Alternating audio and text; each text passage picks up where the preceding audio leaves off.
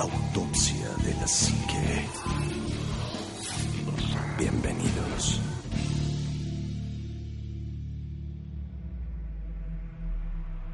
Muy, muy, muy buenas noches, bienvenidos a otro programa más de Autopsia de la Psique. Y después de muchas cosas, inundaciones, eh, eclipses, este, internamientos hospitalarios, vaya un montón de cosas, por fin estamos de regreso. Na- no se me desesperen, Juanma, tú que me, luego te me desesperas. Yo no, pero, ¿yo por qué?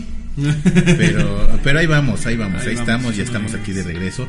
Te doy la bienvenida, Juanma, buenas noches. ¿Qué tal? Buenas noches, ¿cómo están amigos? Bienvenidos a un programa más de Autopsia de la Psique para que vean que sí hacemos el esfuerzo de grabar. Sí. Este, lo que, no, ¿sabes? Que eso que es que de la desesperación, no, lo que pasa es que nos empezaron a, a llegar muchos mensajes de que por qué no estábamos subiendo cada semana, que por qué este, ya no teníamos contenido nuevo. Y era más bien como expre- expresar esa parte, ¿no? Bueno, es que cada quien hace otras cosas. Y, y, bueno, pues ahora con todo lo que ha pasado, más las... eh, Los cosas plus. que tiene que hacer uno exactamente y con todo esto del terremoto Tuvimos cada quien por su parte personas hospitalizadas. Así es. eh, que nos impedían luego juntarnos. Eh, esta parte donde estamos siempre grabamos, bueno, siempre grabamos, se inundó como jamás se ha inundado en la Sí. historia de, de- de México. Sí. Y dices, bueno, pero déjate presento, Omar, buenas noches. Ánima Juanma, muy, muy, muy buenas noches, queridos escuchas de Autopsia de la Psique. Pues es un verdadero placer y de verdad lo digo con todas las letras que lo merece. Es un gusto y es un agradecimiento con la vida estar aquí.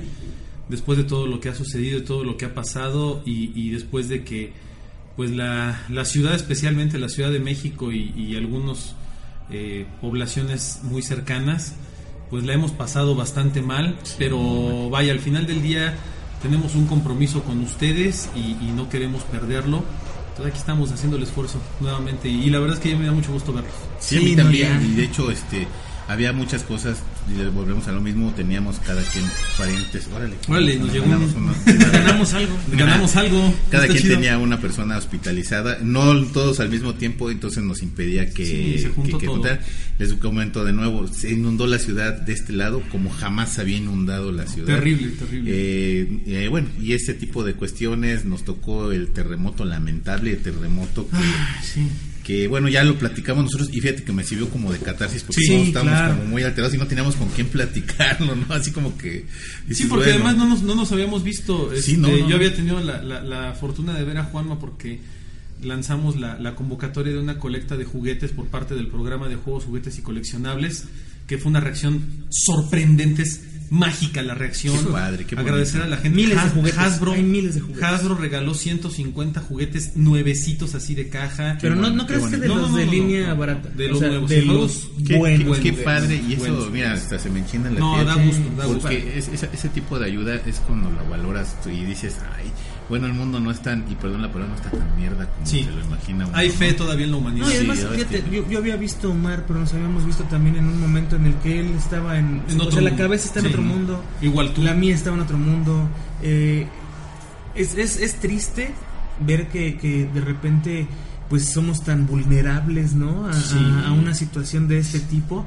Pero también es maravilloso darse cuenta de que el mexicano es es un, un ciudadano de este mundo aparte, ¿no? Sí. Es, es diferente. Y yo creo que los chilenos son muy parecidos a nosotros Sí, en ese aspecto. sí.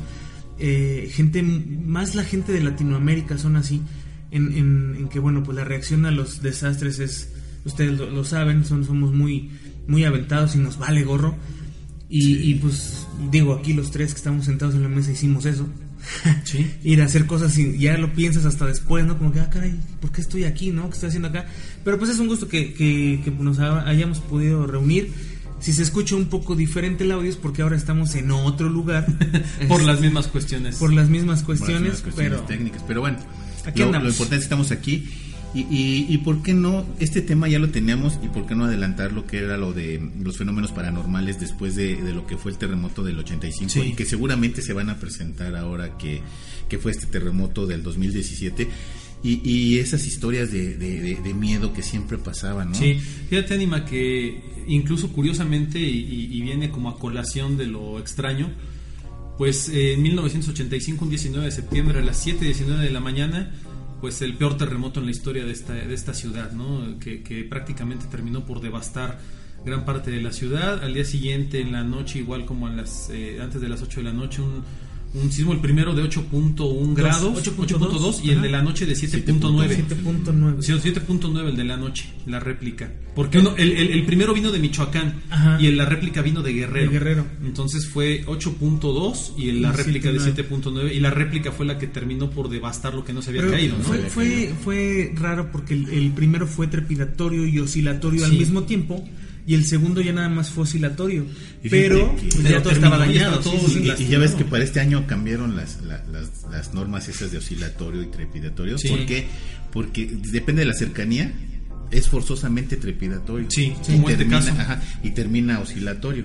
Pero ¿quién te iba a decir que iba a temblar No, en, bueno. en Puebla, no? Lo que pasa es que ni siquiera Oye, se había detectado que había una falla tan grande Hace, ahí. hace tres días En hubo el Ajusco. en el Ajusco, un en el epicentro y otro en Ajusco. Tlalpan. Claro. Y dices, bueno, o sea, jamás había temblado ahí. Así bueno, es. todo esto, todo esto tiene mucho que ver y eso porque he estado yo viendo. De repente, también tengan cuidado a quién siguen y a quién leen y a Sí, quién le hacen caso. Aguas con las fuentes de información. Porque, créanme, he estado viendo cada video y cada publicación en, en las redes sociales que de veras son estúpidas. E irresponsables. Irre- muy irresponsables, demasiado irresponsables. Hay un tipo ahí en, en Facebook y en, y en El que la- YouTube hablando de un al megaterremoto de 9.5 grados.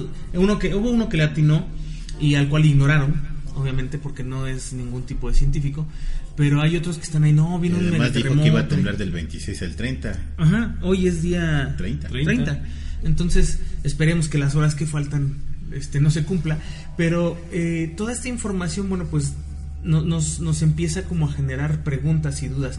Todo empezó con el eclipse, Sí, todo, todo, toda esta situación empezó a partir del eclipse. con la alineación de los planetas, Ahí ¿no? empezó todo. Digo, no, no quiero especular que esto provoca precisamente la cuestión sísmica, Sí, no, no, no. pero, hay coincidencias y, Sí. y- y de hecho la primera gran coincidencia que veníamos platicando es un, un- un sismo devastador como el del 85, que está en la memoria de no solo el país, sino a nivel mundial. Sí.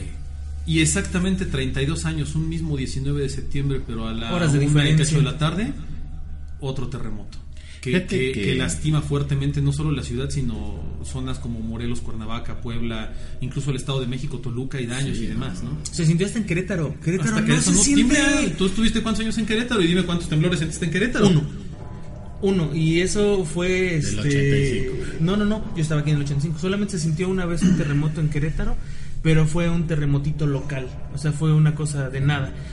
Pero no, o sea, no se sienten realmente. Y ahora se siente todo. Ahora fíjate, yo estuve viendo lo de este profesor que dicen que le atinó al, al terremoto. y todo ese Ay, tipo. lo platicamos. pero, pero fíjate que hay dos cosas que sí pueden ser rescatables de ese aspecto. De las tormentas solares que él sí detectó. Ah, no, pues las Eso detectó sí. hasta la NASA. No, eso, claro, eso eso se sí. Y entonces, sabía. y, y- y sí, a lo mejor pueden ser efecto y causa, ¿no? Pues no lo sabemos. Mira, al final del día, eh, los, los terremotos son una de las eh, de los fenómenos naturales más complejos de entender y de predecir. Porque, por ejemplo, Ah, no, en, sí, el- en el, en el jamás lo vas a 80 no, predecir, en el jamás. 85, por ejemplo, el problema fue la, la, eh, el movimiento de la placa de Cocos contra la placa del Golfo y la placa de, de California, porque llega hasta ahí en, en Michoacán. Este, ahí estuvo el primer movimiento. Y luego fue la placa de Cocos contra la, la placa de, México, que también viene a ser parte de la placa de California o de Estados Unidos.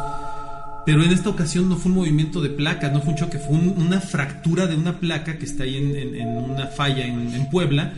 Y ahí fue donde estuvo la fractura de esta placa tectónica. Y eso fue lo que provocó el terremoto. Ahora mucha gente decía, es que no sirvió la alerta sísmica, que no funcionó. No, sí funcionó, pero fue muy cerca. El, el- el sismo del 85 estuvo a 400 kilómetros de distancia. Este estuvo a 170 kilómetros de distancia. No, y además el, el terremoto de, de esta ocasión no fue en Guerrero. Y, No. y la alerta sísmica Está que programada para Guerrero. Está en Guerrero. Sí, de hecho, la, Entonces, la no. alerta funcionó bien. Sí. O sea, y, y déjenme platicarles aquí muy rápido mi experiencia. Estaba yo en el trabajo, en la oficina, y yo eh, en ese edificio pasan los camiones y se mueve el edificio, se siente el movimiento del, del- del piso. Pero estás acostumbrado a eso. Entonces, cuando vino el temblor, yo sentí el movimiento y, y le digo a unos compañeros, le digo, ya duró mucho, le digo, está temblando. Pero justo cuando dije está temblando, empezó a sonar la alerta. Pa, pa, pa, pa. Te, te prendes, o sea, en ese instante reaccionas y te prendes. Pero bueno, hubo mucha gente que gracias a que, a que la alerta sonó, aunque sea tardía, reaccionaron porque eh, cuando vino lo más fuerte fue justo dos, tres segundos después de que sonó la alerta. Sí, comió el primer jalón. Exacto, ese fue el primer jalón fuerte porque primero fue el movimiento leve y luego el, el- el trancazo. Sí. Eh, yo no sé si ustedes escucharon o, o tienen memoria de esto. pero cómo se escuchaba la tierra. El sonido era como... o sea, era, era como un, Un una especie zumbido. de zumbido grave. Yo no lo oí, te voy a decir, bueno, porque yo oía explosiones. Sí, claro, yo estabas en el coche. Sí, yo oía explosiones y, y- y oía gente del metro que estaba gritando pues, Horrible. ¿no? Claro. Entonces no lo, no, lo, no lo percibí, pero lo que sí percibí fue, ¿te acuerdas el temblor que hubo una semana antes del Sí. terremoto? Las luces en el cielo. Ah, sí, las famosas Entonces luces en es, es así como la energía que estaba acumulada. Sí, ¿no? lo que se está liberando. Que son fenómenos naturales, o sea, hay que entender que eh, esta parte de las luces en el cielo es un fenómeno extremadamente raro. Dicen que uno, uno de cada 100.000 terremotos tiene este fenómeno, entonces fue muy raro que se diera, pero... Y ese, bueno, ese fenómeno se dio en el 85. En el 85 También, también hubo luces. un día antes, porque yo lo vi. O sea, yo decía, bueno, ¿por qué está raro el cielo? Y como que no llovía, tronaba, pero no llovía. Sí, y de hecho es una de las, de las teorías más interesantes para trabajar sobre la predicción de terremotos, eh, la liberación de gases, ¿no? Como el hidrógeno y todo esto que provocan ciertas reacciones eh, eh, electromagnéticas este, o electroestáticas. Digo, no soy este, letrado en esto y platico lo que he leído. Muchos, muchos sismólogos están trabajando más o menos sobre esas líneas para tratar de predecir sismos porque bueno, hay una acumulación de bolsas de, de elementos de hidrógeno y no sé qué tanto que, que se pueden detectar, pero no ha sido como al 100%. Lo han detectado muy, muy rara vez. Eh, se han hecho experimentos con animales. En Japón, por ejemplo, eh, tienen peces gato que son súper sensibles y los peces gato han predicho muchísimos terremotos. Se van hasta el fondo. Se van hasta el fondo y, y Sí. se quedan ahí, cuando es algo que normalmente no hacen. Eh, no ha funcionado todas las veces porque ha habido terremotos en los que el No, es que- gato anda bien feliz y ni cuenta se da. Sí, no, la naturaleza es impredecible, Es es, totalmente impredecible. Y, y yo no creo que pues haya algo que, que te diga, oh, es que va a temblar o...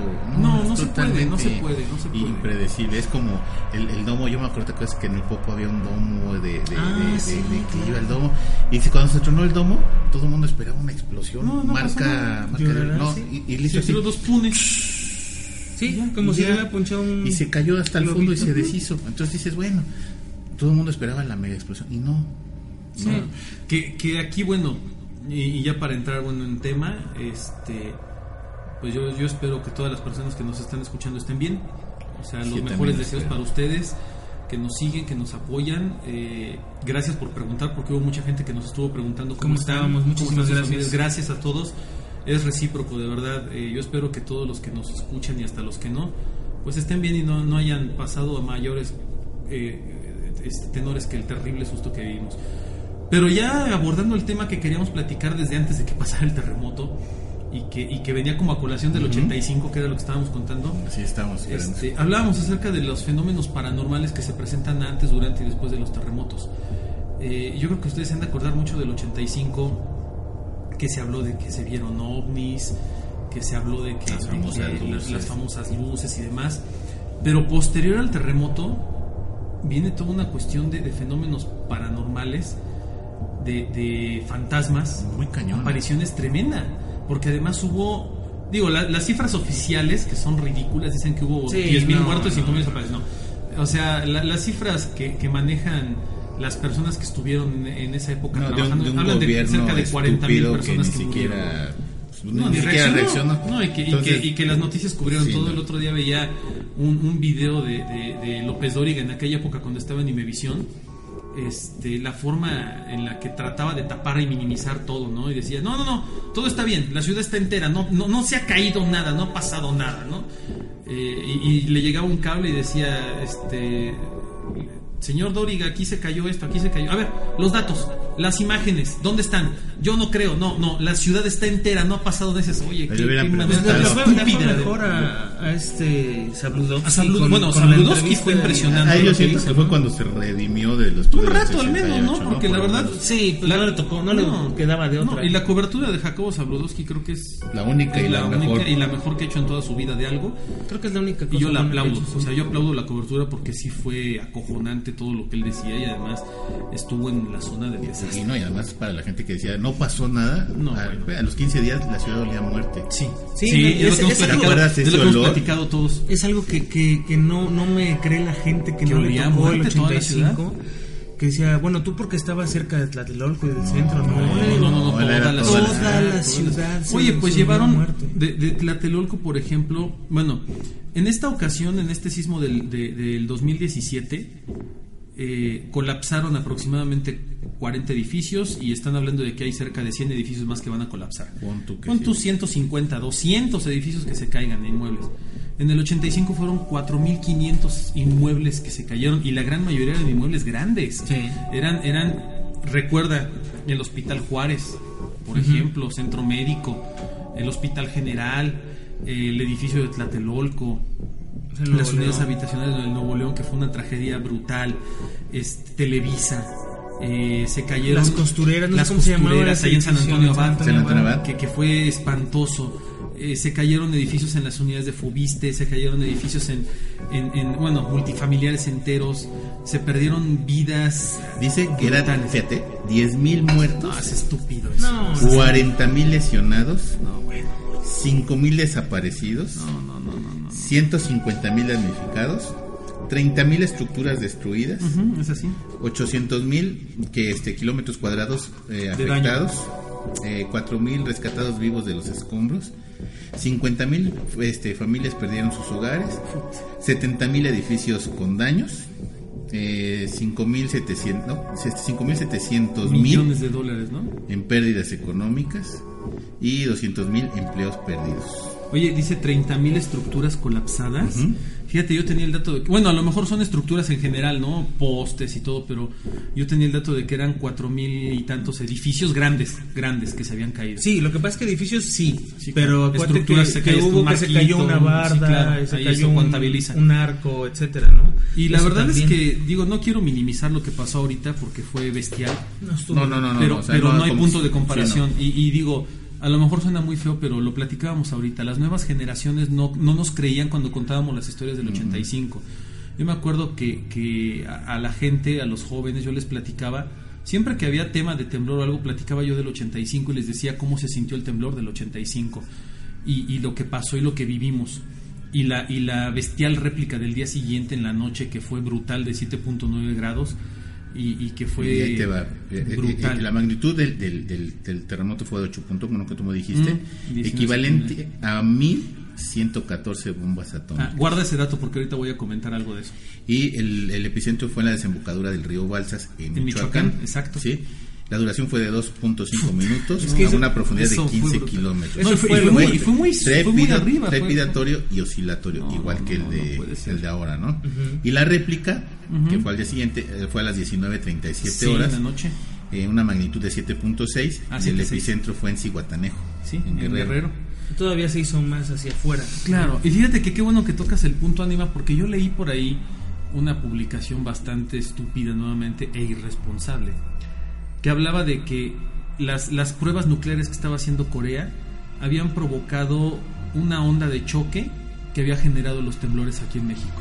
Oye, a ver, estás hablando de que son 1114 bombas atómicas iguales a las de Hiroshima y Nagasaki, que estás hablando de no sé cuántos megatones de poder para tener la, la- la capacidad de, de un sismo y que tendrías que detonarlas justo donde está la falla de la placa tectónica. Sí, cuando bueno, no fue no la, la- la explosión o sea, no de recorre Corea, el planeta una bomba Así es, atómica fue, por fue de adentro. 4.1, provocó un Sí. sismo de 4.1, pero teniendo luego luego ahí la, el Sí, epicentro claro, que fue la sí. bomba de que destruyeron ahí. ¿no? Claro, pero, pero, pero no recorre el planeta. O sea, el, el- el mundo es demasiado grande y es demasiado poderoso y están y están las, las no solo están las placas tectónicas, las placas tectónicas son una parte como de la cascarita nada más. Sí. Abajo hay eh, La corteza terrestre, la corteza terrestre, núcleo, luego está y, debajo de la corteza todavía hay un- una nosotros conocemos más o menos 14, 15, 20, 30, de 50 kilómetros de, de profundidad, que es lo que hemos excavado. Pero hay, de- debajo de toda esta corteza, hay una placa que decían que es como de, no me acuerdo si dijeron que era 1500 kilómetros, algo así, que es prácticamente puro fierro, puros metales pesados. ¿Cómo mueves eso? O sea, y, y son, y tienen un nombre especial, ahorita no me acuerdo, son, se, se llaman algo así como tectones o algo así porque están más abajo, son mucho más grandes. Y, y eso sí decían, si un día se fractura una cosa de esas es un temblor a nivel mundial, pero es casi imposible que pase, porque es lo que cubre parte del núcleo de la Tierra. Entonces, también inclusive por debajo de los mares. Exacto, muy abajo de pero los muy mares. abajo, ni siquiera. Es más, ni siquiera hemos llegado, ni siquiera, y esto es un, una- un suponer que existe. Ah, No, que existe, ni sí, es una. No hay, no hay no hay nada, nada, que, lo te lo, que compruebe. te lo diga, así es. Así es.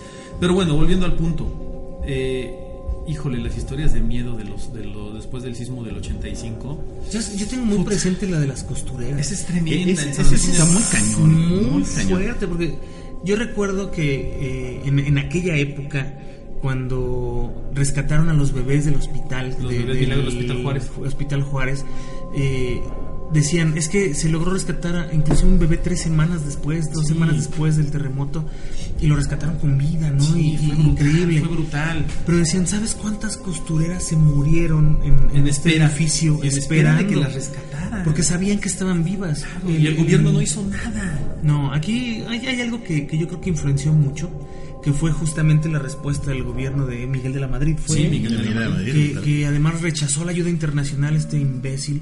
No dio la cara. No, no dio la Jamás cara. dio la cara hasta, hasta Mucho días después. después. dio la cara. Y este y, y mucha gente murió en este edificio, muchas muchas mujeres murieron en ese edificio.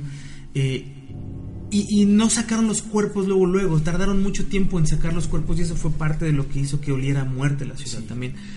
Pero las historias decían es que en las noches escuchas los gritos de Sí. la gente. O sea, pero ya tenía un mes y medio Que había pasado. que ya, había ya pasado los todo escombros se habían removido, ¿no? y se seguían escuchando los, los gritos de las mujeres, ¿no? En Tlatelolco. Tlatelolco, bueno, Tlatelolco sí- todavía ve. Bueno, pero Tlatelolco está marcado por la desgracia, ¿no? Bueno, sí, desde De- que era desde, mercado. Desde que era el mercado de, de- de intercambio en, en la, en la época de México Tenochtitlán, ahí hubo una masacre bestial, Bestial, bestial, una de las de- peores masacres en la cometida historia. por los bueno por los mexicas, los mexicas hacia los a, tlatelolcos a- a los de Tlatelolco, que ya un día plate- platicaremos de, de lo desgraciados que eran los mexicas y los, aztecas eran brutales.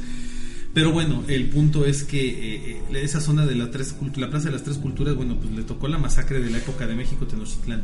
La Le toca la masacre del 68. 68. No, le toca la masacre La- la, la de masacre las- de, de la, de- de la conquista la conquista. que ahí mataron a 600 mil personas Sí. y ahí están los cuerpos este, los que son los que están escar- escarbando ahorita en, en Tlatelolco entonces ahí viene la masacre esta de, de- después de la conquista viene lo de lo del 68, Lo del 68. como bien tú lo dijiste viene lo del terremoto y hay lugares así como que están marcados con mucha sangre no Sí, hay mucha energía, alguna vez ya lo habíamos platicado, pero Tlatelolco es aterrador ¿eh? en las noches. Esa zona donde, donde se cayó el edificio Nuevo León es una zona que da miedo. No, no les, no les recomiendo que vayan porque hay que ir en la noche y es muy peligroso. Tlatelolco es y- demasiado peligroso, pero la gente que, que conozco que ha vivido ahí, que vive ahí, me dicen, o sea, aquí de repente una noche puedes estar en, en vela porque escuchas gritos de, de cosas que no hay. O sea, y te asomas y no hay nadie, pero tú escuchas los gritos y son gritos pues de dolor, de, de lamento. Eh, se cayó un edificio en, en, en Tlatelolco, pero en Tlatelolco hubo gente que murió de la impresión. Sí. O sea, hubo gente que se murió del impacto del, Sí, del sí, terremoto. sí. Yo vivía con mi mamá como a tres cuadras de donde empieza Tlatelolco. Entonces, yo iba a los scouts en Tlatelolco. Entonces, recuerdo mucho las, las historias de las señoras, ¿no? Es que se murió la señora atravesando la calle, o sea, salió del edificio Y un corriendo y le dio un infarto y ahí quedó, ¿no? O sea, fulminante. Y, y todo esto, este tipo de historias, pues ha pasado de una generación a otra. O sea, eso, eso te habla también de, de la frecuencia con la que sucede Sí. esto y pues de la realidad de las cosas, ¿no? Ah, Tlatelolco ahora ya hay mucho joven, pero en el 85 era una, una parte como de más adultos, había más adultos. Y luego hubo una generación como perdidona ahí, que son nuestra generación, a lo mejor un poco más chicos. Sí. Y ahora ya hay mucho joven. Y hasta los chicos saben de los ruidos, de los gritos, de, o sea, todo eso lo han escuchado ahí. Sí, las historias son vívidas, ¿no? Sí. No- no, o sea, no es algo que nosotros nos estemos inventando o sacando de la manga. La- las historias en Tlatelolco son tremendas, ahí donde está el teatro, cerca del metro, en, las, en los parques, en el parque de la pera, sí, todo esto. sí, sí. Hay muchas historias muy fuertes, ¿no? Y la Plaza de las Tres Culturas, que es como el, el- el- el punto focal de toda la energía más fuerte. sí yo siento que ahí Uf, está muy, bueno. está muy cañón Ahí iba yo al he Parque de la Pera. A la pera. Ahí está. Yo he tenido oportunidad de, de- de estar este, trabajando en la zona arqueológica. Yo no soy arqueólogo ni mucho menos, soy reportero nada más, pero estoy tratando de hacer un libro con estas cosas arqueológicas. Y estando ahí, sí, está muy cañón, ¿eh? Sí, está la, la energía, La está energía es muy fuerte. Y, y- hecho- y es más, yo te puedo decir, es, y me pongo chinito porque todavía la energía la siento más dentro de la iglesia. Sí. ¿Adentro de la iglesia? Es Pues, sí. Lo que pasa es que dentro de la iglesia uh, hubo. fue un refugio. En el 85 fue Ujú. refugio. del de, pues, de los damnificados de ahí. Entonces la carga energética que ha de estar. No, y Imagínate la y- y tensión todos, de y todos gente. los muchachos que asesinaron en la puerta de la iglesia en el Además, 68. los ah. de la iglesia. Ahora, en la puerta. Además recordemos que, que la masacre, de- de- donde se, se rinden los aztecas o los mexicas en- en- de- con la guerra con los españoles, fue ahí, en Tlatelolco. Sí, sí, también, y la masacre fue ahí. Entonces, todas esas piedras con las que construyeron esa iglesia, todas están manchadas de sangre. Todas, no hay todas. pierde, o sea, todas han de haber tenido sangre. Y luego construyes una cosa así y dices, "Oh, Sí, que además una iglesia es un centro energético. ¿no? Al menos eh, en el 68, que fue una matanza de estudiantes por parte del gobierno increíble, la iglesia cerró la puerta. Sí, le cerró la puerta. O sea, le cerró la puerta a los jóvenes y lo usaron de paredón para acribillarlos en, en- tanto en la puerta De como hecho, en si ustedes van a la paredes. iglesia, todavía ven los, balazos. están los hoyos de, la- de las balas. Así es. Eso no Entonces, quitado. eh, pues imagínate también toda el- la mala leche, la mala fe, la, el odio que había eh, para para todas estas cosas que han pasado ahí, ¿no? Ah, ah, se habla del, del famoso batallón este Olimpia. Olimpia, que, que fue el que con francotiradores y con Sí, personas vestidas de civil fueron las que acribillaron ahí y la iglesia sabía que eso iba a Sí. pasar. Por eso la iglesia cerró las puertas antes. No, de hecho la iglesia tocó las campanas como, como, Como eh, orden, orden, de arranque, ¿no? Para la masacre del 68. Y hay Sí. varios, hay, Y hay además un y además- video algo, se ve eso. este. Sí, obviamente no es la iglesia como la fe católica, sino No. gente que se metió exprofeso a, A la iglesia, tipo claro, de sí, cuestiones, sí. como el batallón olimpio que ya había tomado la iglesia antes de Ujú. que, que, hay, que una, fuera, ¿no? hay una foto en internet no sé si, si se pueda encontrar muy fácilmente no sé yo la vi hace mucho tiempo una vez que estaba leyendo un post y es una fotografía que se tomó desde el edificio que está enfrente de, de- de la parte alta y se ve el techo de la, de la iglesia y había como cuatro o cinco apostados ahí arriba. O sea, el batallón ya estaba apostado adentro Sí, de la iglesia ahí. en el techo. Habían en los edificios desde donde estaba eh, el palco de los estudiantes, donde estaban dando el mensaje con los micrófonos, justo arriba a los costados había, había también francotiradores. Entonces, todo esto pues son energías que finalmente se van quedando. Claro. Hay, eh, no sé si, si últimamente hayan pasado por ahí, por esa zona arqueológica, ya tienen tapada una parte, que yo creo que es la que tú dices, donde están escarbando, Sí. eh, eh, y están sacando más y más y más cosas. Y la gente que está ahí dice, bueno, pues es que ya no hay gente a ciertas horas y, y se ve movimiento, ¿no? Hay gente que ha visto a, a- a correr estudiantes o correr Sí. gente en, en los pasillos de, de esa zona, cuando pues no, ya realmente No, no, hay además, nada, ¿no? esa zona que tú dices que está tapada, yo no sé, como que esa, esa zona está como muy marcada porque ahí han encontrado cuerpos como no tienes idea y de diferentes e- épocas, ¿no? De la colonia, de los mexicas y infinidad. Pero si tú te acuerdas, a, a- a los dos están las torres donde estaban los cráneos, sí. que estaban, que donde estaban todos los que sacrificaban en el templo mayor que está enfrente Así del, es. de la Sí, iglesia. de hecho, hay, hay una réplica, no, no está ahí la réplica. De, esa- de esos con los cráneos. ¿Dónde está ahora? No, consta en antropología o algo Creo que en así. antropología. en el ¿no? castillo de Chapultepec hay una, pero es de, de Morelos. De Morelos. Sí, no, no, pero la de Tlatelolco está en el de antropología, ¿no? No, la, la antropología. No me acuerdo. No, hay una réplica, pero es réplica, ni siquiera es como estaba en el, en el Museo del Templo Mayor. Mm. Mm, Hacia sí, ahí, cierto, ahí está, es pero verdad. no es como ellos no lo, se lo imaginaron, con unos cráneos que encontraron precisamente ahora donde está un puente que cruzas por la calle de Argentina. Ajá. Pero ellos se lo imaginan así. Pero ya después encontraron uno más adentro que sí tenía hasta este cráneos de niños, mujeres, este, vaya, De todo. de todo. No, no saben, la, la cultura mexica, mexica, perdón, los mexicanos antiguos y, y gran parte de Mesoamérica eran unos salvajes. O sea, Sí. eran realmente unos salvajes. Yo no sé cómo nos ganó España. Ah, lo que pasa es que, bueno, ya si quieres luego platicamos de eso, pero Es que gran parte. todavía nosotros en la época de, de piedra. Sí, Sí, y- no, no, mucho que ver, y además se es que- aliaron con- Exacto, Ah, sí, por ejemplo, claro. con los tlaxcaltecas, que Sí. fue uno de los pueblos que, que, que los aztecas traían asolados. este Ellos, Hernán Cortés llegó y les negoció la libertad, ¿no? Y les dijo, bueno, ustedes forman parte de la, del nuevo mundo y van a ser parte de la nueva Y de España, hecho, los, pueblos aledaños a la costa, por ejemplo, estaba viendo la historia de Misqui. Misqui fue de los ejércitos más, más grandes Sí. que entraron a Tenochtitlán a fregarse a los mexicas. Sí. Y eran, eran vasallos, estaban en la cuenca del lago. Y se habla, por ah, ejemplo, y se habla mucho de la grandeza de Nezahualcóyotl, pero también de su sangre fría, ¿no? Como estratega Ah, militar sí, y de, sí, y sí, de la, sí, la sí. brutalidad con De la hecho, que llega al trataba. poder con una, con por una historia, con de- una historia muy sangrienta, Sí, ¿no? exacto. Y bueno, digo, no, es- no es que yo quiera demeritar o minimizar lo que hicieron los aztecas, porque también fue una cultura espectacular en muchas cosas, ¿no? Ah, sí, Avances tecnológicos, conocimiento y demás. Pero pues perdieron, o sea, no, no, yo no puedo concebir que un ejército de, de, de 200 españoles, aún con mosquetones, 600. sean capaz de, de eliminar un ejército de 20.000 como era el ejército de los aztecas y que además era un ejército... 150 mil personas vivían aquí. Sí. Lo que Y era un pasa es que- ejército tremendo, ¿eh? Lo que pasa es que fue parte también de la sorpresa y del cumplimiento de la profecía. Sí, claro, ellos creyendo que era esperaban- Quetzalcóatl. Exactamente, que regresara Quetzalcoatl y todo. Pero bueno, independientemente de, de- de todo eso, pues fue una masacre. Sí, no, y todo eso una energía y Templo Increíble. Mayor tiene una energía brutal. Y de, de hecho ahí en San Gregorio, donde también fue lo de lo, lo que ahorita pasó, también hubo una masacre terrible de aztecas contra españoles. Sí. ¿eh? ¿Tú, tú qué andas metido en eso? Dicen que abajo de, ese, de esa iglesia y en Tlatelolco hay catacumbas. ¿Sí hay? Sí, sí hay, pero es que era... ¿Se puede entrar? No, te voy a decir por qué. Antes, en, en Tlatelolco, no siempre fueron ruinas arqueológicas, pasaba el tren. Sí. Ah, ok. Ah, o sea, y ahí hay una película de una de, de una película de la Revolución que ahorita no recuerdo que se ve el tren. graba se graba ahí en esa en esa iglesia, pero fue este vías del tren.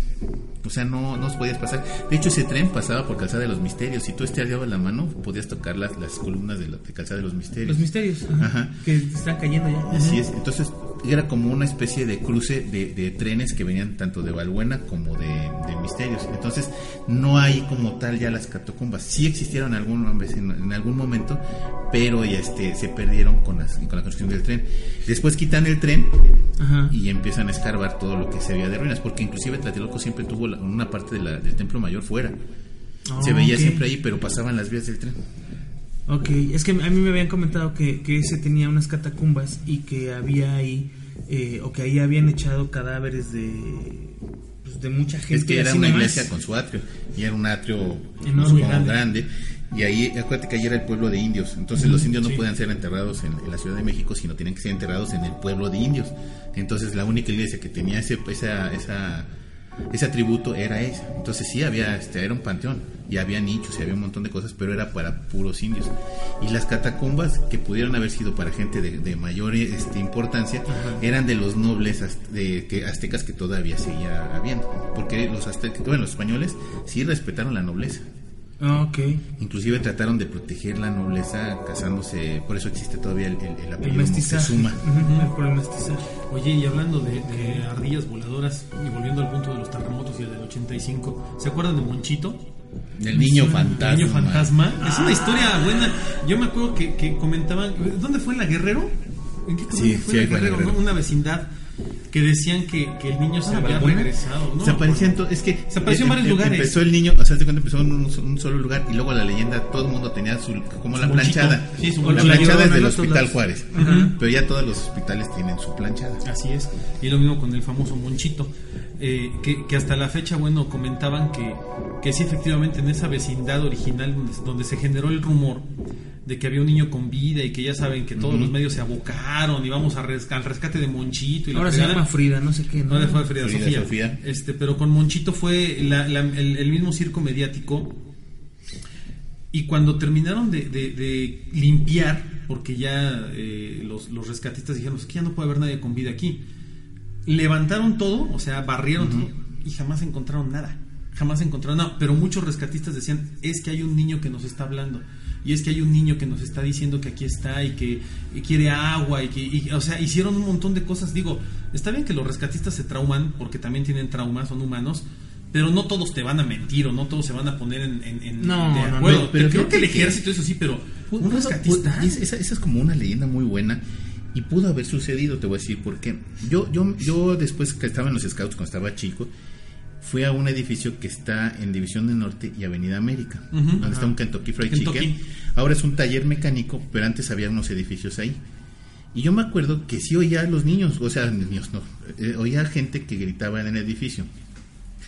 Pero eso te estoy diciendo la primera vez. La segunda vez, porque nos, nos iban rolando como de, de zonas para que no estuviéramos en, el mismo, en la misma zona. Y cuando volví a regresar ahí, y ya, pues todo, todo este, estaban sacando ya cascajo, yo veía Sí. piedras, pero hasta con la sangre, Sí, sí, así sí. de esa sangre negra, Sí, seca. que ya pegada, ¿no? Y veías pedazos de, de, de cuerpos. de cuerpos, pero ya pegados a la piedra, que jamás se rescataron. No. Entonces, a lo mejor posiblemente en su momento sí había un niño o alguien gritando. Y, y cuando quitas ya, pues ya el- el- lo que es la, el escombro, escombro. pues ya te, así pasó en el 85, se lo llevan ya con todo el cuerpo, ya les valía. ¿Te acuerdas, te iba a decir, estaban o ¿Te acuerdas que allá por, acuerdas? allá por Cabeza de Juárez había un Cabeza de tiradero? Juárez, sí. Y yo me acuerdo que una tía que vivía por allá dice que en, el- en las noches, o sea, que llegaban los camiones, y eran, y eran los, los camiones de, de volteo, eran filas de cientos de camiones que llegaban con escombros de toda la ciudad a hacer un relleno, que es donde ahora construyeron ahí unas unidades y demás, pero era un relleno sanitario prácticamente.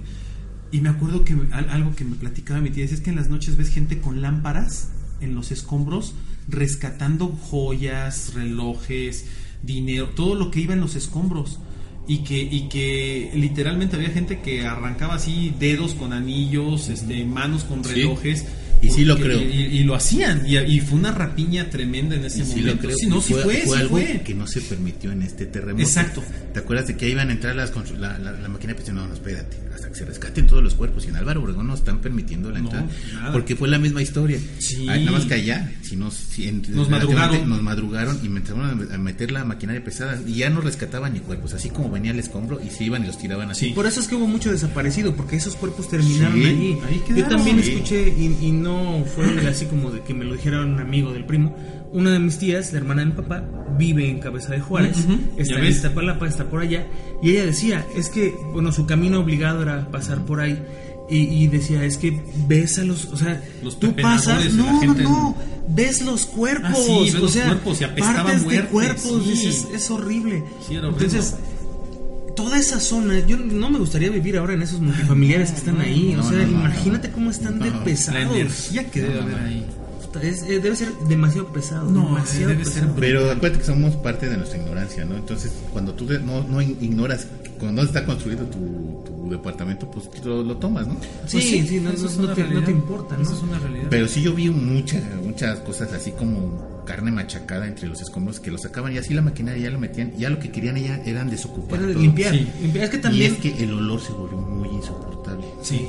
De hecho, a esa zona, no sé si te acuerdas, hubo un, un tiempo cuando empezaron a hacer el- ese relleno. Primero fue la toda la parte de concreto y, y- y escombros, y después echaron basura Sí, normal. ya taparon el relleno. Arriba hicieron el relleno normal y después echaron una cosa que es como una cal especial y después echaron tepetate. Sí, y ya. Y aplanaron el tepetate y ahí se quedó. Y a partir de ahí empezaron a construir. Así es. Eso fue precisamente para tapar todo eso. Sí, allanaron el terreno. y- Además, si te pones a pensarlo fríamente, tampoco es socialmente bueno que tengas ahí todos los, los escombros. Que hubo escombros que duraron años, ¿eh? O Ah, sea, sí. Escombros que duraron añísimos. por la doctores tú pasabas 10, 15 años después y todavía había edificios que estaban medio derrumbados y que nadie Sí. los había tirado. ¿Por qué? Sí, Porque sí. estaban en un pleito y había una bronca legal. Y, y yo me acuerdo que había un edificio ahí Pues por Doctor Olvera, En el eje central en eje central. y e Izazaga, el Ah, edificio que, el- pero- quedó dañado y ahí sigue. Pero ese se dañó,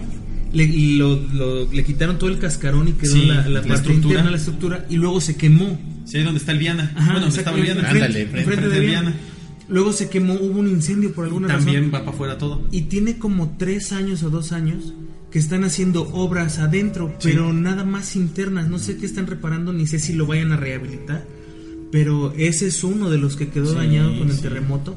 El de Canadá, que está en Ah, Insurgentes. sí. El, el famoso Ah, sí, ese- edificio de Canadá. que, ese que sí, también ese dicen también. que espantan, ¿no? Y Sí. que, hay gente Oye, viviendo no, ahí. pero ese edificio ahí a una, está una, a una cuadra de Álvaro Obregón, ¿no? Está una cuadra de- Y, y hay Es un gente que edificio todavía, y que todavía vive. y son como cinco personas y tienes que pedir un permiso Para para, poder entrar. poder entrar. ¿Por qué?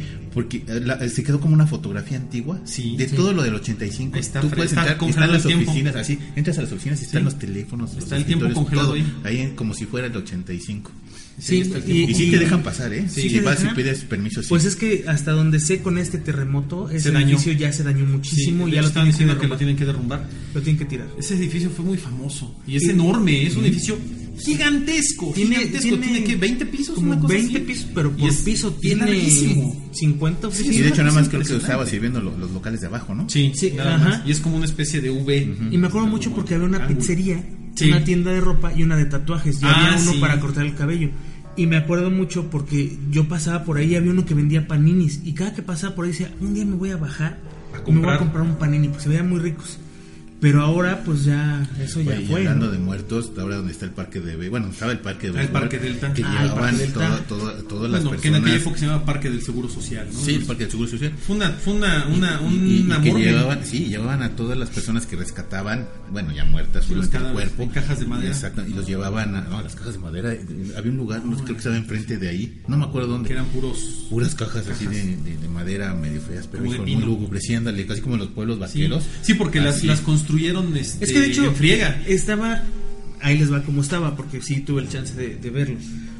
Entrabas al, al, al Parque del Seguro y tenía una explanada. Sí. ¿Te acuerdas? Tenía una explanada Sí. grandísima. A eso estaba lleno de vendían hot carpinteros. dogs. Ujú, y estaban fabricando Eso ahí, ahí estaban los carpinteros fabricando. En la parte de adentro, en- ya en el el campo, campo, sobre el, el campo, diamante. en, la- en el home, Ujú. estaba, estaban Ya las apilados. Y en la parte de atrás, como, como por la zona de foul del lado izquierdo, los que saben de béisbol, sino viendo el, el campo de frente, de- del lado izquierdo, estaba más gente eh, terminando de hacer ataúdes para niños. Sí, que eran chiquitos los ataúdes. Puta, eso, ¿cómo me acuerdo?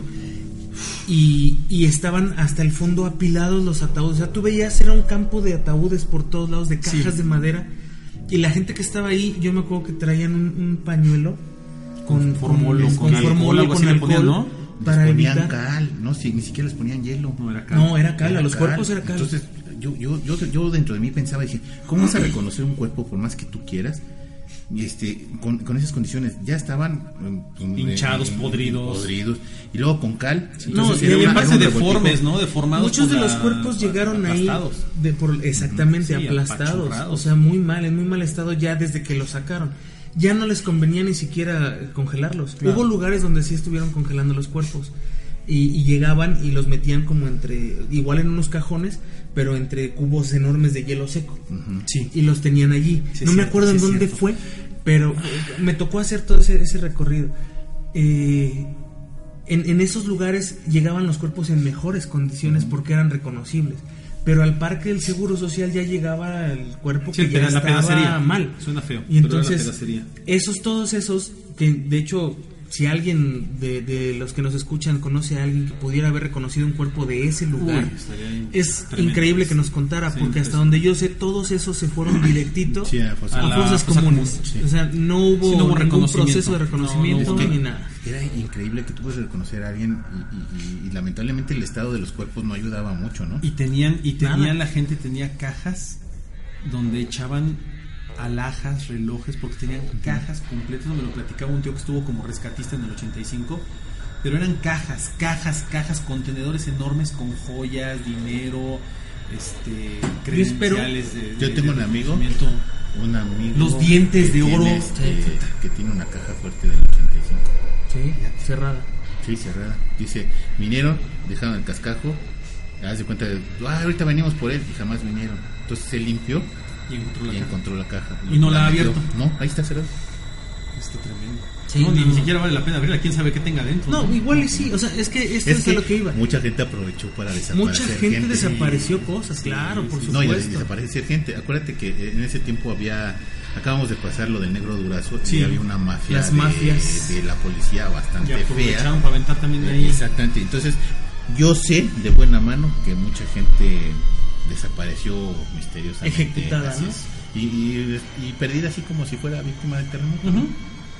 Que es mucho de lo que siempre pasa, ¿no? Por ejemplo, ahora, ahora decían que eh, en algunos lugares había habido muertos en plazas comerciales y demás, y que los habían, literalmente habían llevado los cuerpos y los habían aventado ahí en alguna unidad o algo así. Ah, pues andaba ahí para que la plaza comercial no tenga que pagar seguros o no tenga que cubrir con la- las, las cuestiones funerarias o meterse en algún pleito y puedan seguir trabajando. esa, ¿no? esa plaza Esa Delta- es- Esa plaza delta sí ha de estar. Sí, Plaza cañón. Delta ahorita- Bueno, dicen que, que ahí espantan bien cañón, Yo- no me es consta. que He ido una hay- sola vez, hay- una hay- vez. ahí No, había, no, había una zona arqueológica que también desapareció desde antes del, par- del, del Parque del parque de béisbol. Y, y- y- y la parte más grande del- estaba en una zona de policía enfrente. Ah, ya. Ok, ahí la, sí, la parte más importante de esa zona arqueológica estaba ahí, pero toda esta parte de acá también fue una zona arqueológica. Entonces, de por sí ya decían que en el, en el parque de béisbol espantaban. Sí. Y ahora con eso, no dicen que estaba muy cañón en el. Todo estoy hablando del, del, del, del- del- este, ¿cómo se llama? Del estadio de béisbol. Sí. Ya de, de la plaza me supongo que va a estar caminando. No, bueno, si, si enfrente del, del parque de, de béisbol, bueno, ahora de Hay Plaza. Delta, está el Panteón. Ah, y es uno de los panteones más grandes de la No, y Ciudad está, de y México. está el Parque Delta, está el Panteón y luego está siglo XXI, el hospital. El hospital. Que también ahí hubo. puta, también hubo una cantidad de muertos no, no, no. que los sacaban y los ponían en el parque enfrente, el parque de, de- ¿cómo se llama ese parque que está sobre Cuauhtémoc? Se me olvida el nombre. Sí. Ahí ponían los muertos en el parque. Eh, y y esa, esa zona donde está, de por sí los hospitales, ¿no?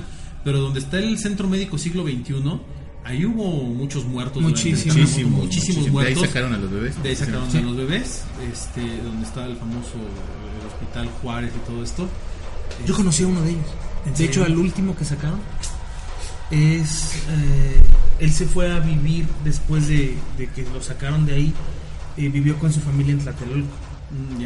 Y se subía en los camiones que iban de la villa a Chapultepec, Chapultepec, pidiendo dinero. porque era un Él le- le- le- le era de los niños milagro. Cuando salió el gobierno le, le dio una cantidad de dinero para asegurarle Los la estudios. educación de primaria, fíjate, pinche gobierno, perdón, pero le, le garantizaron la educación primaria y secundaria, Puta, con eso ya estás librado. Que es, la que es es la obligatoria del gobierno, pero se la garantizaron, ¿no? Y después él estaba, eh, ya estaba en la prepa y él decía, yo soy este niño, y llevaba su periódico en el recorte. 85, era así, pum, yo soy este niño, su credencial, y decía, y estoy pidiendo dinero porque yo no tengo apoyo del gobierno, ya la tía que me recogió ya es una persona muy grande Uy, qué triste. y, y yo tengo que estar ayudando y estudiando.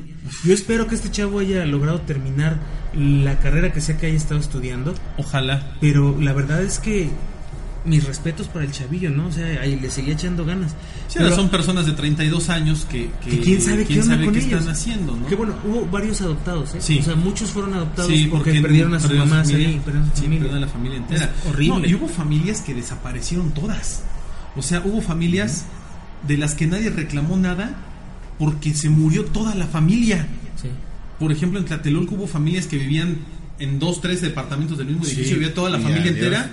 Se desintegró la familia para siempre ahí. Sí, la de mi amigo que murió ahí en el edificio de. Nuevo León, toda su familia murió ahí. Y ya, No, queda ya. ni rastro de ellos. ¿no? Lo que recuerdo mucho, y esto es algo que, que a lo mejor si mi padre me escuchara se, se friquearía.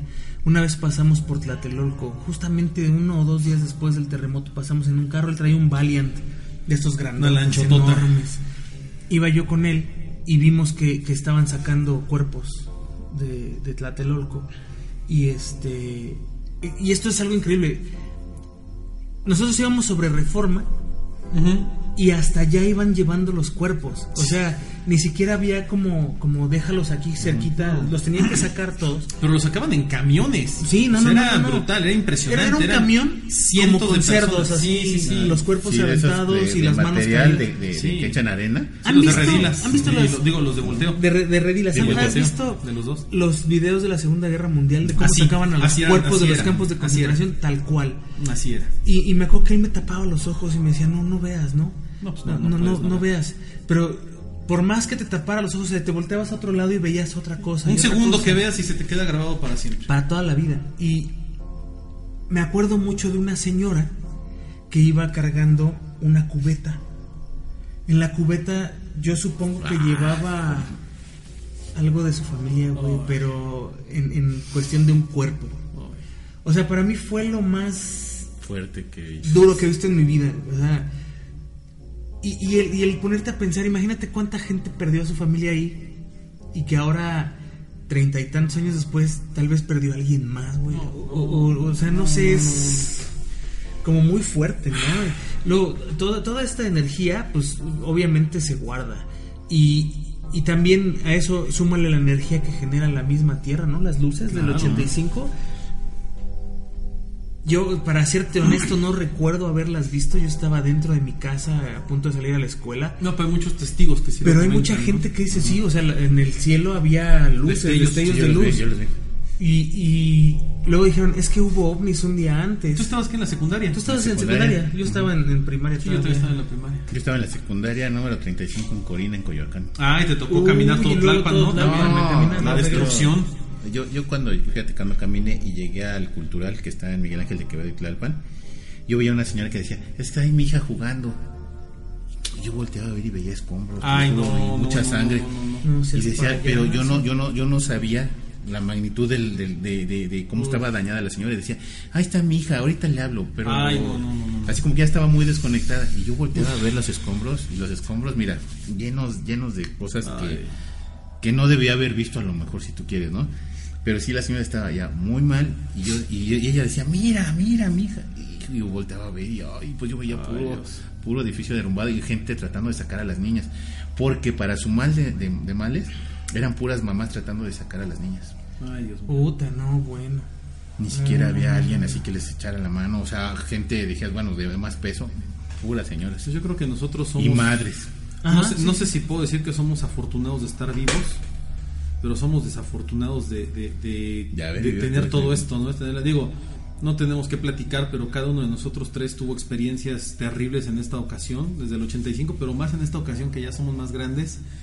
Todos vivimos experiencias, este, nos tocó estar muy cerca de, de- de- de la muerte, este, vimos los colapsos, vimos el, el pueblo uniéndose en desesperación para hacer algo, vimos la apatía de un gobierno, o sea, nos tocó ver de todo y yo espero que esto sirva también para que pues las nuevas generaciones entiendan el valor de, vivir y el valor de, de unirse como pueblo y de hacer las cosas unidos y de que unidos somos más que cualquier maldito gobierno infeliz, ¿no? Y que podemos avanzar y podemos hacer cosas increíbles, pero pues por principio de cuentas agradecer que estamos aquí.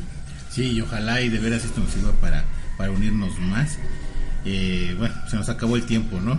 Tenemos, tenemos que platicar todo esto. Tenemos que platicar Sí, todo eso, hay- así hay es, que- tenemos, que, tenemos que sacarlo. Y inclusive tener- ustedes también lo pueden hacer. La, la, la catarsis, ¿no? De, de, de poder decir, güey, me tocó vivir otra vez. Otra historia. Yo le, le decía a Cristian, a mi hijo, le dije, mira, yo espero que, que el próximo, o tal vez el próximo, ya no nos va a tocar a mí, a mi generación, a lo mejor ya no nos toca. A lo mejor. Y él me decía, "Pues, si te cuidas bien, yo creo que sí. Ojalá que no. O sea, nosotros, nuestra generación ya está muy tocada. Eh, a él le tocó vivir el primero y a muchas generaciones, Sí. a muchas personas, son dos o tres generaciones abajo de nosotros, que les tocó. les tocó la por primera vez vivir esto y, y han tenido una respuesta increíble, eso es, es- hay que aceptarlo, pero eh, pues decíamos antes de empezar a grabar, ninguno tiene la vida comprada, va a volver a temblar, sí, no sabemos cuándo, obviamente. No, eso sería Pero algo que decía el ánima y que creo que es muy interesante y es válido rescatarlo es el ánima y creo también Omar lo vio. Ese mismo día en la mañana hubo un, un Simulacro. que se hace cada año en, en esa fecha A las 11 de la mañana se hace. para conmemorar eh, eh, el evento que sucedió y también para ayudar a que la gente aprenda a ser mecanizada en los procesos de desalojo de los lugares. Si no todos, una gran mayoría de estos lugares hace las cosas echando relajo, jugando, Es un desmadre para ellos, o sea, no le toman seriedad. no lo no. toman con seriedad. Y eso mismo yo, yo venía pensando que te dije, es que si, si la gente hubiera visto lo que nosotros vivimos en Sí. el 85, esto lo hubieran tomado con más seriedad. Fíjate que, que- que, les puedo contar aquí rápidamente una historia. Eh, esta Alejandra, que ya nos ha acompañado aquí en el programa, trabaja en una empresa eh, constructora. Y en la mañana, la empresa, por, por no parar su producción, dijo, no, no vamos a hacer simulacro. Y no hicieron simulacro. Y les valió gorro. Dijeron, no, es que eso son pendejadas. Perdón la expresión, pero así lo dijeron, ¿no? Y me acuerdo que, que me, me cuenta mucho esto Ale, que hasta dijo, ojalá y no les tiemble. Ojalá y no les tiemble, porque no saben Y que les tiembla. y que les tiembla. Y fue cuando toda la gente pues se acojonó. E insisto, no quiero demeritar ni mucho menos, pero nos la dejó barata la naturaleza. Sí. Nos la perdonó. Sí. Nos la perdonó porque dos, tres grados más arriba esto, esto No, fue, esto no, fue medio 7.1. minuto más. No, y además, Un, un temblor de 7.5, Sí, como es. estuvo esta la distancia, y con 30 segundos más, yo creo que estaríamos hablando de una tragedia igual o más grande que la del además, 85. sin minimizar, No, fueron muy pocos edificios, Sí. que la ayuda fue muy vasta. Sí. pero en Sí. el 85 faltaron muchísimas manos. En el y 85 no había ayuda. Se quedó pues ahí enterrada porque no, no había quien la sacara, así de Sí, sencillo. en ¿no? el 85 no hubo ayuda. Sí, no, no, y Eh, además era el, el- el- el peligro y todo lo que pasó fue más de lo que teníamos nosotros. No, y además tuvimos, como, como ya lo dije, ¿no? Mucha gente se acuerda del, temo- del temblor del 19 de septiembre, pero muy poca gente lo relaciona al 20, ¿no? Al día siguiente con esta réplica que fue otro terremoto. Literalmente Sí. fue otro terremoto casi de la misma magnitud. Entonces tuvimos en dos días dos terremotos más poderosos que lo que vivimos ahorita. Que, que bueno, la gente que, que, que vive en Chile nos escucha. Oigan, un abrazo a Chile porque también, También- están pasando fuerte. fíjate, ay, También Chile. a lo mejor tengo están hermandados con esa. boca de, de profeta y me caigo gordo. Pero cuando fue el primer terremoto, el de ocho puntos y tantos, le dije, le dije a mi esposa, yo creo que esto es algo que va a ir bajando. Sí, puede ser. Siento que es como, como ya es parte del proceso. Tembló en el 57, tembló en el 85, Sí. 2017, son más o menos 20 de veintitantos a treinta y tantos años. Es como un ciclo. Le digo, va bajando. Luego tiembla aquí fuerte y al día siguiente otra vez. Y luego tiembla en, en- en Chile. Y tiembla dos veces. Sí, también. No es que uno no, uno no tiene que ser adivino. O sea, es, es naturaleza, es, es, es, es Así algo que va a funciona el suceder. mundo. Así funciona. Entonces, eh, tenemos ya que estar muy preparados. Los chilenos ya son unos masters. O sea, a Chile le tiembla cada 15 días. los japoneses. Y los japoneses Los también. japoneses. Entonces necesitamos llegar a ese nivel de conciencia de decir, bueno, la vida depende de mis acciones, ¿no? En, en, en un terremoto tienes 15 segundos para salir de un lugar, si no, no salgas. Claro. O sea, ya- o ya no saliste, ¿no? Ya no te conviene. Pero, o sea, pónganse atentos, revisen las normas, hagan los simulacros, no les cuesta nada, aprende uno mucho Sí. y te salva la vida, ¿no? Yo les recomiendo que si pueden meterse a cursos de protección civil, Sí, son gratuitos, háganlo, háganlo. cursos de búsqueda y rescate, de rescate en alturas, de confinamiento, inviértanle en eso, la verdad, y, y no es que yo, yo quiera decirles que, que- que nosotros los tenemos porque pues yo tengo algunos cursos que son mínimos, pero, pero pues me sirvieron mucho para tratar de entender un poco mejor la situación de, esta, de este 19 de septiembre del 2017 no al grado de otras personas que tienen una capacidad impresionante para reaccionar y que los ves literalmente viene el temblor y a los 10 minutos ya están afuera con cascos, con, con mochilas, con equipo, porque a eso se dedican también y lo saben. Pero si ustedes pueden hacerlo, tomar cursos de primeros auxilios, de, de intervención en crisis, de qué hacer en ese tipo de situaciones, créanme que les van a beneficiar mucho. Les va a ayudar muchísimo. Y, y van a poder ayudar a otras personas. Primero ustedes, porque eso es muy importante. Lo, lo importante es que ustedes salvaguarden su integridad y su vida. Y después, si están sus posibilidades y es, y es, eh, posible el, el- el que puedan ayudar, intervenir, el que puedan apoyar, adelante. Si lo pueden hacer, háganlo. Tampoco jueguen al héroe, porque no se trata de llegar a sacar piedras por sacar piedras eh, o mover escombros por mover escombros. Hay toda una ciencia detrás del rescate después de un terremoto y, creo que ahí es en donde muchas veces nos gana, yo entiendo, nos gana el ímpetu de querer ayudar y querer rescatar una vida. Pero como bien decía el ánima, ¿no? Hace un rato que estaba platicando que él estuvo ahí en, un, en el derrumbe de Calzada de Tlalpan, llegó un momento en que dije, ¿qué hago aquí, no? Ahorita nos lo va a platicar, nada más que hizo una parada técnica. Pero llega un momento en que dices, es que nada más nos estamos entorpeciendo. O sea, somos tantos que ya nos estamos volviendo torpes y estamos estorbando. Ya, ya mandaban los, los avisos en Facebook. Ya no vengan. Por favor, ya no vengan, somos muchos, ya, ya nos estamos estorbando entre nosotros. Eh, Había lugares donde no llegó nadie. O sea, Claro, como Xochimilco, que de repente no había nada, y luego Nadie, y luego gente que fue para allá me decía, es que no puedes ni caminar en las calles de Xochimilco porque hay miles de personas ayudando, qué padre. Pero por ejemplo, la colonia del mar, que nadie fue para allá y está devastada en, en muchas calles, o, o Morelos, o, o lugares o donde no puedes Puebla. hacer nada. Por ejemplo, en, en el, el de Álvaro Obregón, pues eran losas grandísimas. ¿Qué que haces? tú ¿Qué quisieras mueves? quitarla, no puedes. No, y necesitas llegar un equipo especial de penetración y hacer una, una revisión estructural del, del inmueble, asegurarlo, poner polines, o sea, es toda una cuestión de ingeniería. Por eso les digo, no, yo no demerito los actos de las personas, pero sí son, a veces en el afán de querer ayudar, también son actos inconscientes. No, además uno mismo se arriesga, ¿no? Sí. Porque te voy a decir, Y arriesgas a otros. yo, yo me subí al edificio este de, De Tlalpan. de Tlalpan y, y, pues sí, estábamos tratando de quitar un pedazo de una losa donde oíamos los gritos para hacer un hoyo. Y sí, estábamos jajaja, bueno, no jajaja, no, Sí, pero- pero, estábamos pegue, pegue, pegue. Y llegan los de la Cruz Roja y empiezan a poner lazos. Y yo jamás dije para qué, ni cómo, cómo, nada. Vi que estaban acusando lazos. Y después ellos me dijeron, ponte unos, un, este, un- una especie como de mosquetón para que te agarres ese lazo. Y sí es cierto, porque estábamos construyendo, o sea. Estaban, estaban a cuántos Ah, metros sí. de altura, Anima? O sea, estabas Sí, a estaba- 12, no, no, sí. 15 metros de altura. Yo creo que sí. Y no traes una línea de vida, no traes un. un- Y yo dije, ¿qué un arnés. O sea, ni siquiera me puse una, una línea de vida ni nada. O sea, tú llegaste como el borras a quitar piedra. Hasta que llegamos de la Cruz Roja y hicieron todo eso. Y dije, ah, Se hicieron sus tendidos. Dije, de veras, ¿por qué no se me ocurrió en el momento? no Dije, pero bueno, lo que quería yo es que a mí me agarró una desesperación que no voy a contar en el radio, pero yo ya quería quitar todo. Sí, ¿no? sí. Entonces, este, no, no se me ocurrió jamás de la línea de vida. Y ya después que llegan, dije, no, pues es cierto, es que estamos siendo como el borras.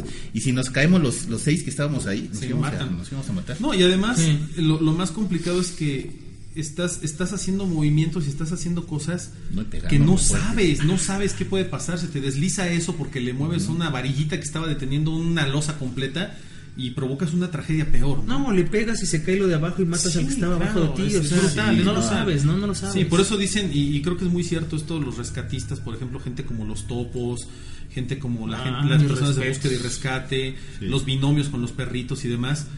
Ellos se arriesgan, arriesgan la vida porque saben que entrar a una estructura Sí, a rescatar sí, a alguien sí. es, es hay 50-50. O sea, hay el mismo porcentaje de probabilidades que tiene la persona que está atrapada, La al igual que el él de salir. rescatista de salir vivo. O sea, no Sí. hay nada de garantía. Y, y hacen operaciones casi quirúrgicas. O sea, tú los ves que empiezan a, a picar así con un martillito y dices, le hacen. ta, no, no. Pégale un fregado. No. Y tienen que hacerlo así con calma y casi casi con las manitas jalando y, y- y con una escobita quitando el polvito porque todo eso es, es peligroso. Sí. Entonces, bueno, que, que, que valga la experiencia terrible que acabamos de vivir para que hagamos mejor conciencia. De verdad hagan un acto de... Yo sé que todos estamos ahorita muy traumatizados, estamos en shock, tenemos problemas, pero por favor no, no perdamos esa, es. ese interés de hacer las cosas, de aprender, de tomar cursos, de, de que cuando haya un simulacro en sus empresas, en sus casas, hagan un plan de acción en sus casas, cómo van a trabajar. No está por demás, la gente lo, lo, lo echa mucho por tierra. Yo hoy tengo una mochila en, en casa, desde, desde hace como un mes tengo una mochila en casa con documentos, con medicamento, con herramienta, con cosas básicas que sé que puedo yo sobrevivir un par de semanas, ¿no? Pero Pues sí. con eso sobrevives. Que bueno, te- te- yo he de contar algo. Y esto es para que a lo mejor a ustedes les sirva. Yo hice un plan de contingencia, un plan de emergencia, y, y- y lo hice con mi familia y con, con la familia de mi esposa, y les dije, si tiembla y algo pasa, lo que sea que pase, los pasos a seguir son A, B, C, y si no, D, E y F, ¿ok? Eh, tenemos que seguir estos pasos. Era un plan que estaba perfectamente pensado, estaba perfectamente limitado a hacer lo que se tenía que hacer. Hasta que llegó el temblor. Hasta que llegó el temblor y te das cuenta que por más que lo planees, no lo puedes ejecutar. Entonces, si teniéndolo es imposible muchas veces o difícil hacerlo, No ahora sin tenerlo es peor. Yo, uno de mis planes es, ok, si no me puedo comunicar con mi mamá, voy a casa de mi abuela. Nos vemos todos en casa de mi abuela. Sí. No me puede comunicar con mi madre, mi abuela vive en la villa. Yo no Sí. podía salir de Villacuapa, o sea, así de simple, así de sencillo. O sea, no, no tienes la vida comprada ni el hecho de que hagas un plan ya te garantiza que va Así a es. funcionar, pero tienes que tenerlo. No, y te da más posibilidades de sobrevivir y de salir adelante. Pues Así lamentablemente es. se nos acabó el tiempo. Vámonos, chicos. Hace rato se acabó Yo creo que esto fue así como un Catarsis. ¿no? Y, y catarsis para todos, yo creo.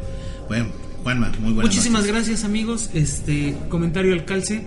Autopsia de la psique va a seguir siendo gratuito. Ah, sí, Eso es importante. Sí estamos pensando tal vez hacer algún contenido especial que, que se, se haga a través de esta plataforma de patrocinios. eh, pero bueno, pues eso ya lo iremos viendo con el tiempo. Mientras tanto, y, y nos sigan prestando vida el Eterno, seguiremos eh, grabando y viéndonos para, para todos ustedes. Lo hacemos con muchísimo cariño y la verdad es que eh, es algo que, que si nos vieran aquí se darían cuenta que, que lo disfrutamos muchísimo. Muchas gracias y pues nos escuchamos en un episodio próximo. Omar, muy buenas noches. Anima Juanma, muy buenas noches, un verdadero placer, insisto, le agradezco a la vida el que estamos aquí los tres, que nuestras familias están dentro de lo que cabe bien. Me da mucho gusto estar con ustedes, de verdad no tienen idea de qué gusto me da que, que, pues, podemos estar haciendo esto. Y a todos ustedes que nos están escuchando, mis mejores deseos, mi cariño, mi afecto, espero que estén bien eh, y, que, y que pues sigan adelante. O sea, la vida sigue y tenemos que movernos y tenemos que accionar para que todo esto pues se siga, se siga dando. Eh, pues muchas gracias nuevamente y a mí no me queda más que decirles aterradoras noches. Yo soy su amigo el ánima de Coyoacán y esto fue Autopsia de la Psique.